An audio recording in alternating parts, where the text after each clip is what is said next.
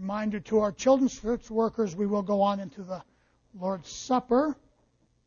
And please, the rest of us, take our Bibles, God's Word, the Holy Script, turn to Colossians chapter 3. Colossians 3. If you picked up an outline, it might look scary to you. That's full. We will get through Roman numeral 1 today. That's all. We need to make certain that we give time to the matter of the Lord's Supper, not just tack it on.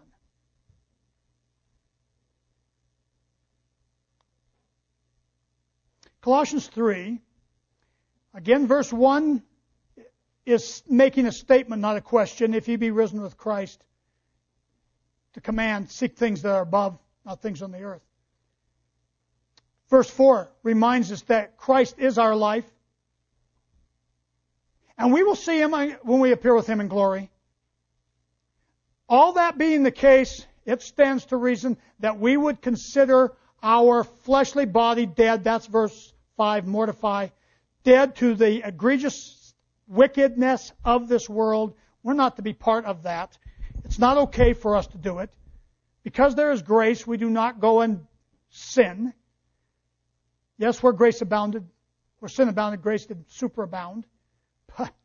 Should we continue in sin that grace may abound? God forbid. And then there were some other things that we should, we were told, put off anger, wrath, malice, blasphemy, filth of communication out of our mouth. We're not to lie one to another. Go over that and over that and over that and over that. Put them off, put them off, put them off, put them off. It is an ongoing thing, this progressive sanctification of the believer, recognizing that it grabbed a hold of us again and we need to deal with it again. Because, verse 10, we have, were initially created in the image of God. Sin took us from that image. Our salvation and now our movement toward Christ likeness by putting off and putting on brings us toward the image He wants the believer in again. It is an ongoing journey, the Christian moving, moving toward that image of him, him that created the Christian. And then he goes on, verse 12, he says, also put on some other things. You are God's elect, aren't you? You are God's holy, aren't you? You are God's beloved, aren't you? Then show mercy, show kindness, show humbleness of mind. It starts here, recognizing who we are compared to God. Show meekness, show long suffering, forbear one another, forgive one another as Christ as Christ. What an example of forgiveness. And then, above all things, put on charitable love. Put on agape. Do for others. And then we came to verse 15. That was last week. I'm going to read verses 15 and 16 together because they actually belong together, even though there's no conjunctive word between them. They go together. And I'll make my point in just a moment verse 15. And let the peace of God rule in your hearts. Did you catch this last week? Let me say it again. The word let, rebuo, rebuo, rebuo, and the word rule are the same. Rebuo.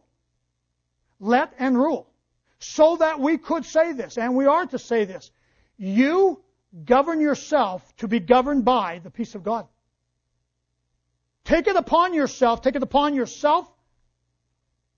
Discipline. You need to do this to be ruled by, to be governed by the peace of God. To the which, it goes on, to the which also ye are called. In one body. Hmm. And be ye thankful. Thank God for what? Well, of everything else that's named there, thank God for the peace of God that can rule if you will concentratedly, purposefully let it. Govern yourself to let it rule. And then we go on to verse 16. Let the word of Christ dwell in you richly in all wisdom. Now, I want you to look at the rest of that verse and notice music is involved. We won't get to the music part. What? Music is in the Bible? You knew it was. Over and over and over. But we're going to concentrate on the first part of 16, where it says, Let the word of Christ dwell in you richly. And these two do go together. Back to peace of God. Peace of God. We need to understand that that is objective and subjective at once. That the peace of God has less to do with the emotion of man than it does with the heart of man, the core of your personality. And God expects that peace to be there and to rule, to have government. We need to remember that. And we need to remember that in light of what he's going to say, the Word of Christ. The peace of God, the Word of Christ. And he gives us the command to act in government of ourselves, to let that peace of God rule, govern us. Because he is the God when you have, when I have, free movement of life. When everything seems to be in free flow and things seem to be so good you almost feel like you can see the future. He is God, and He's a God of peace at that time. But He's also the God when all of a sudden walls come up. When all of a sudden it seems like we're in a maze and we can't figure out if I go this way or that way. Same God, same peace. We just don't know what tomorrow holds. Same God. He's in charge. Same peace can rule. If we'll let it. He's the God when we are in healing or in great health, when we're going through healing. Make sure a CD gets to Sarah Wiley. We call them CDs? Those little round things? Make sure Sarah gets one of those. He's the God of peace and healing.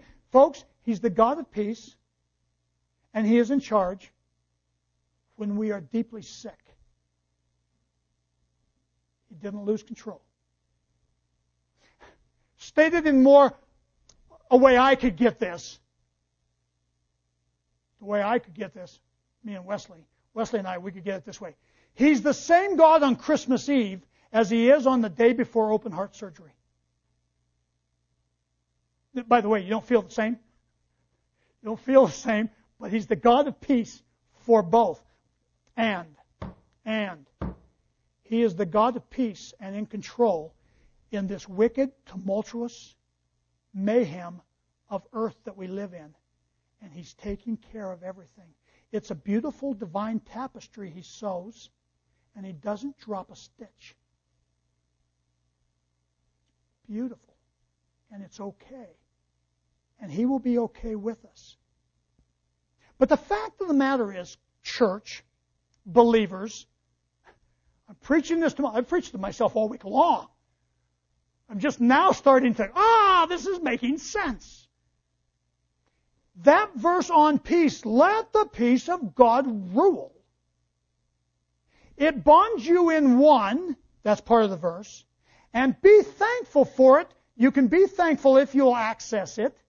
It then goes right into verse 16, where he says, let the word of Christ dwell in you. And I want to stop for a moment. This was phenomenal to me. God's word is always phenomenal to us, by the way. The word let in verse 16, look at it. The word let in 16 and the word dwell are both the same word. And no, they aren't rule. Not now. They are inakio. I'm saying it best I know how. I said it over and over. I said, it sounds like Pinocchio. Okay, so say Pinocchio if you want to. They're the same word. And do you know what they mean? Well, they mean basically what the latter of the two says dwell in. So you are to say this dwell in the word of Christ as it dwells in you. Well, you can't dwell in the word of Christ if you do not bathe yourself in it. I listen to CD, uh, God's, God's word on CD all the time, all the time, all the time. This week I'm going back through Matthew, Mark, Luke, and John. Just let it run, let it run, let it run. You want to know Christ? You want to know the Word of Christ? Don't go anywhere without putting it in. Oh, I put my uh, in my radio. Stop that. Stop that. That's probably garbage. Throw it away. Get something in there that brings glory to God. By the way, the end of that verse does have music, but it's not going to have music for the sensual man. It's going to have music for the glory of God. I mean it. It's not going to appeal to our senses. It's going to praise the holy God of the universe. So put that in and make sure it's full of doctrine, like the songs we sang this morning. Wasn't that beautiful? His robes for mine. But also put the scripture in there. And then you read it and you read it and you read it and you read it. We get to that more in a little bit. You see, back to this matter of peace. He said, govern yourself to let, to have peace of God rule you. And now he is saying, dwell in the word as it dwells in you. Hmm. You see, God made us. True. Please nod. He made us. He's our creator. True. And He knew that we are dust, and therefore He knows that we are sensory people. He knows that we need to hear or touch or see. He talks about the aroma of God's Word, the savor of God. He knows that we are sensory people. And so, you know what He said? He said, You want that peace? Let me give you a sensory way of taking it in. It would be right here. You can't let the Word of God dwell in you richly unless you read it or have Alexander Scourby read it to you. And does he do a nice job of reading the Word? Over and over and over and over. Let it waft over you until it is rich. We will get to that point. I think it's point two. We won't get there today. And then he will go on to say, by the way, another way that peace of God rules in you is through the latter part of the verse. Let's go back to verse 16 and read it again. Let the word of Christ dwell in the word of Christ, as the Christ dwells in you, richly in all wisdom. What kind of wisdom? All wisdom. Then he goes on, teaching and admonishing who? One another that would be you to you, and you to you, and you to you, and you to you, teaching and admonishing one another, and doing it in some special ways as well, with psalms and hymns, and spiritual songs.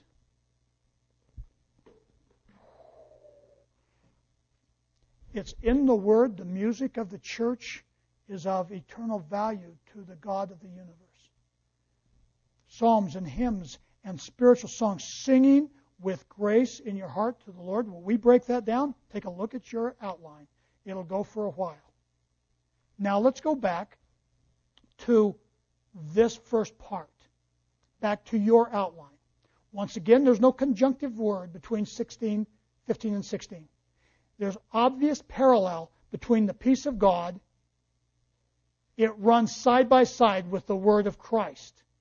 The peace of God in our heart, the word of Christ in our heart. That dwelling, that indwelling of the word will make up points one and two of your outline. And then the command to properly administer the word will be parts three and four. Let's just take a look at them. Do you have your outline? Number one, the benefits of the indwelling word. We'll deal with those four parts and then we'll stop today. Number two, the measure and manner of the indwelling word. Hmm, richly, yes. Then, Roman numeral 3, the outward use of the indwelling word. And Roman numeral 4, the biblical authority for administering the indwelling word through music. Something that seems to be very important to this church. We're going to ratchet it up by Roman numeral 4. Okay? Let's go. To, thank you. That was an amen from granddaughter. Roman number one. The benefits of the indwelling word. Number one. Go please to 1 Thessalonians. About 10 minutes on this point, and then we'll go to the Lord's Supper. 1 Thessalonians 1 and verse 8. We will fill the blank in just a moment. Verse 8. Paul is writing to a church. Oh, how I want for him to be able, if he were here today, to be able to write this about First Baptist Church of Akron, Colorado. It will be up to you. He could write it about a church in Thessalonica. You know where that is? Well, Macedonia. North of Greece. the Balkan Peninsula. About those believers, he said, For from you sounded out the word of the Lord. Not only in Macedonia and Achaia, that would be southern down into Greece, but also in every place. Your faith to Godward is spread abroad. Now get this, so that we need not speak anything. Back up. He said about them that the word of faith, these things of God, had so taken over in them, it was so obvious, the indwelling word, that, fill in the blank, a thriving faith that was worthy of note. A thriving. You might put in there a flourishing faith, an abounding faith. Put the word that, that resonates for you. A thriving faith. Paul could say, it is so obvious the word's in you that everybody knows about it. The fact of the matter is, people do go from here from time to time. It is not unusual for us to be missing people from this church because they're someplace else. And they are talking about their church when they're gone. That would be us.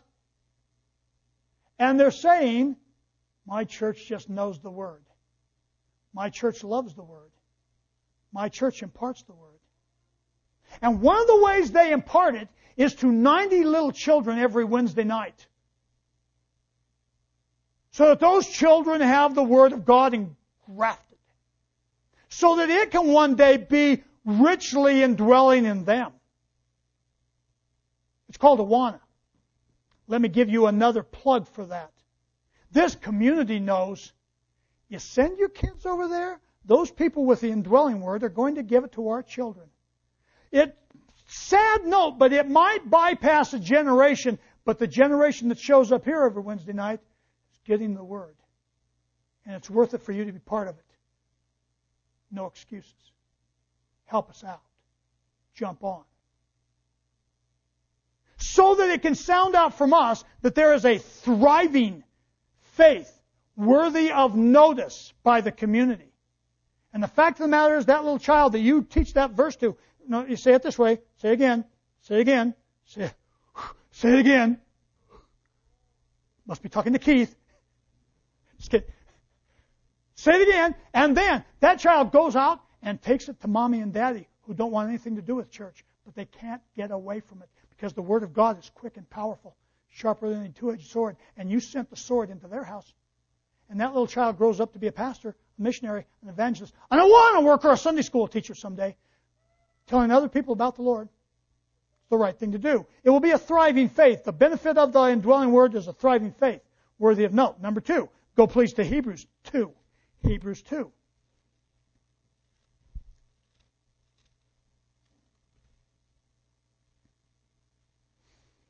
I'm taking a portion of that first scripture that I gave you. I'll begin reading in verse 5. Hebrews 2, verse 5. For unto the angels hath he not put in subjection the worlds to come, whereof we speak, but one in a certain place testified, saying, What is man that thou art mindful of him? And the Son of Man that thou would even visit him? Thou madest him a little lower than the angels. Thou crowned him with glory and honor, and did set him over the works of thy hand. Thou hast put all things in subjection under his feet, for in that he put all in subjection under him. He let nothing that is put under him, not put under him, but now we see not the things which are put under him. Sounds like double talk. It's not. It clears up. Now, verse 9. But we see Jesus, who was made a little lower than the angels for suffering death, crowned with glory and honor and by grace of God should taste death for every man. I want you to skip on to chapter 4. We need to keep moving. Chapter 4 and verse 14. Seeing then that we have this great high priest, hmm, now he's a high priest. He was suffering death, but now he's great high priest. That is passed into heavens. Jesus, the Son of God. Let us hold fast our profession. Verse 16. Let us therefore come boldly before the throne of grace that we may obtain mercy and find grace to help in time of need. Now skip down to chapter 6 and verse 1, where it says, Therefore, leaving the principles of the doctrine of Christ, let us go on to perfection. What is he saying? There it is, the whole point. The, the benefit of the indwelling word gives us the knowledge of, you've got it, the life, the ministry, the message, the sacrifice, and the ultimate reign of Christ. To hear it again and again and again, to know it again and again and again. Every time I put that CD in and listen to Matthew, Mark, Luke, and John, I go, I didn't know that. Now it's coming together. You see, we have an infinite word here. Infinite means infinite. We have an eternal word. Eternal means eternal. I am very temporal. I can learn something every time I take it in, and so can you. And so as we take it in, we learn more. We get the knowledge of his life, the knowledge of his ministry, the knowledge of his message, his sacrifice, his reign one day. And it makes it so that the indwelling word becomes rich in us. We will get to that in time. And then he says, now, once you have these principles of the doctrine of Christ, you can move on toward what's the word? Perfection. It's a word for maturity. More like Christ. It doesn't mean some plateau, some level to which you're trying to reach, but a maturing of your Christian life. Growing and growing and growing. Because you have learned Christ, you've learned Christ, you've learned Christ. You can take the doctrine of Christ and now make application. Let's go on. John chapter 15. John 15. You'll want to put this entire outline together in time and meditate on it. Make sure that you're looking at the scripture over and over and over. It is the scripture, not the points that a human wrote down. John 15 and verse 7.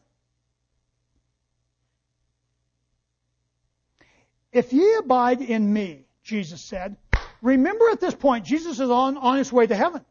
The disciples don't completely understand this. Otherwise, they wouldn't have scattered at the cross. We disciples today can sing his robes for mine, but if we'd been back there, we'd probably scattered too. They were sheep without a shepherd. So if before the cross, if they are before the cross in this scenario, then they still weren't grasping this completely, but they would they would in time. And one of the things he was saying, once again, back to the verse, if ye abide in me, and my what? Words. Whose words? Well, those would be Christ's. Let the word of Christ what? Abide or dwell. If my words abide in you, what does he go on to say? Ye shall ask what ye will, and it shall be done unto you. The God of the universe said that. The God that makes your heart beat said that. The God that created you and is preparing a place for you said that. So your point in your notes is this. A proper and effective prayer life is a benefit of the indwelling word. A proper, proper, circle that in your notes. There is very improper prayer life. Praying that we could heap it upon our lusts God doesn't want us to pray that way. And the more we know of the Word, the more it indwells us, the more it grooms, shaves, corrects, molds a proper prayer life. So we get to the point that we don't even think dumb prayers. I wonder how many times I've prayed, I speak respectfully, and the Lord up in heaven was going, yeah, I'm going to do that for you. That would be to your eternal hurt. And the God of heaven is agape love. He loves in the best interest of us. He doesn't just lavish us with junk. He knows that's not good for us. The more we know Christ, the better we will pray. How did Christ pray in the garden? That would be a good example. When the disciples said, teach us to pray, he didn't say, well, when you talk to the Lord, ask him for a million bucks and a Porsche. He didn't say that. So when you pray, say, Our Father which art in heaven, you are holy, holy, holy. I need to forgive others because you've forgiven me so much. And you know what I need, and I'm asking you to grant my needs. Give me a fat soul in a skinny wallet rather than a fat wallet in a skinny soul. We'll learn how to pray properly from the indwelling word. And then the last one. Go please to. No, don't. Just look up here. I want to see your lips move. The last point is this. It's from Psalm 119, verse 11. Say it with me, class. Ready? Thy have I.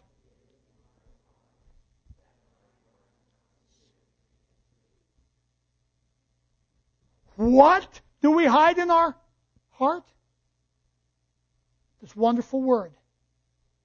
And what does it do for us? Fill your blank with the word sin or transgression or any of the other synonymous terms. It is a clear deterrent to sin.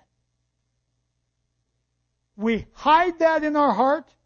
We go to do something that we know we shouldn't, and all of a sudden the engrafted word dwelling richly in us smites us. It drags us away. It turns our face around.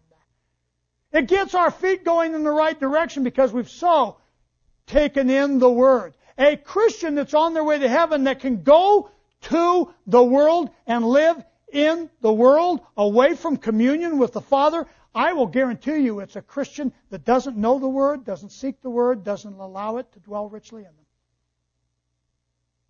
And there's your message. We need it.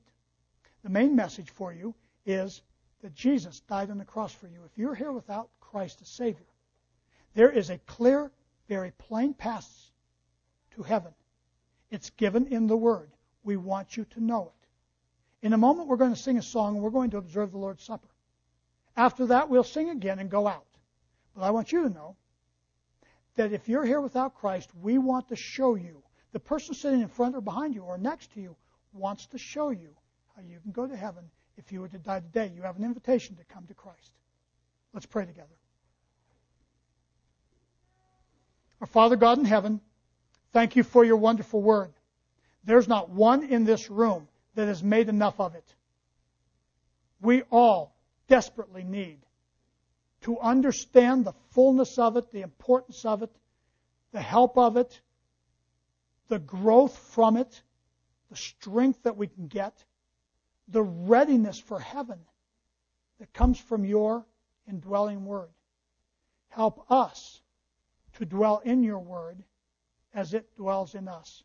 Bring glory to yourself, to your Son, as we observe the remembrance of his broken body and shed blood on our account. In Jesus' name, amen.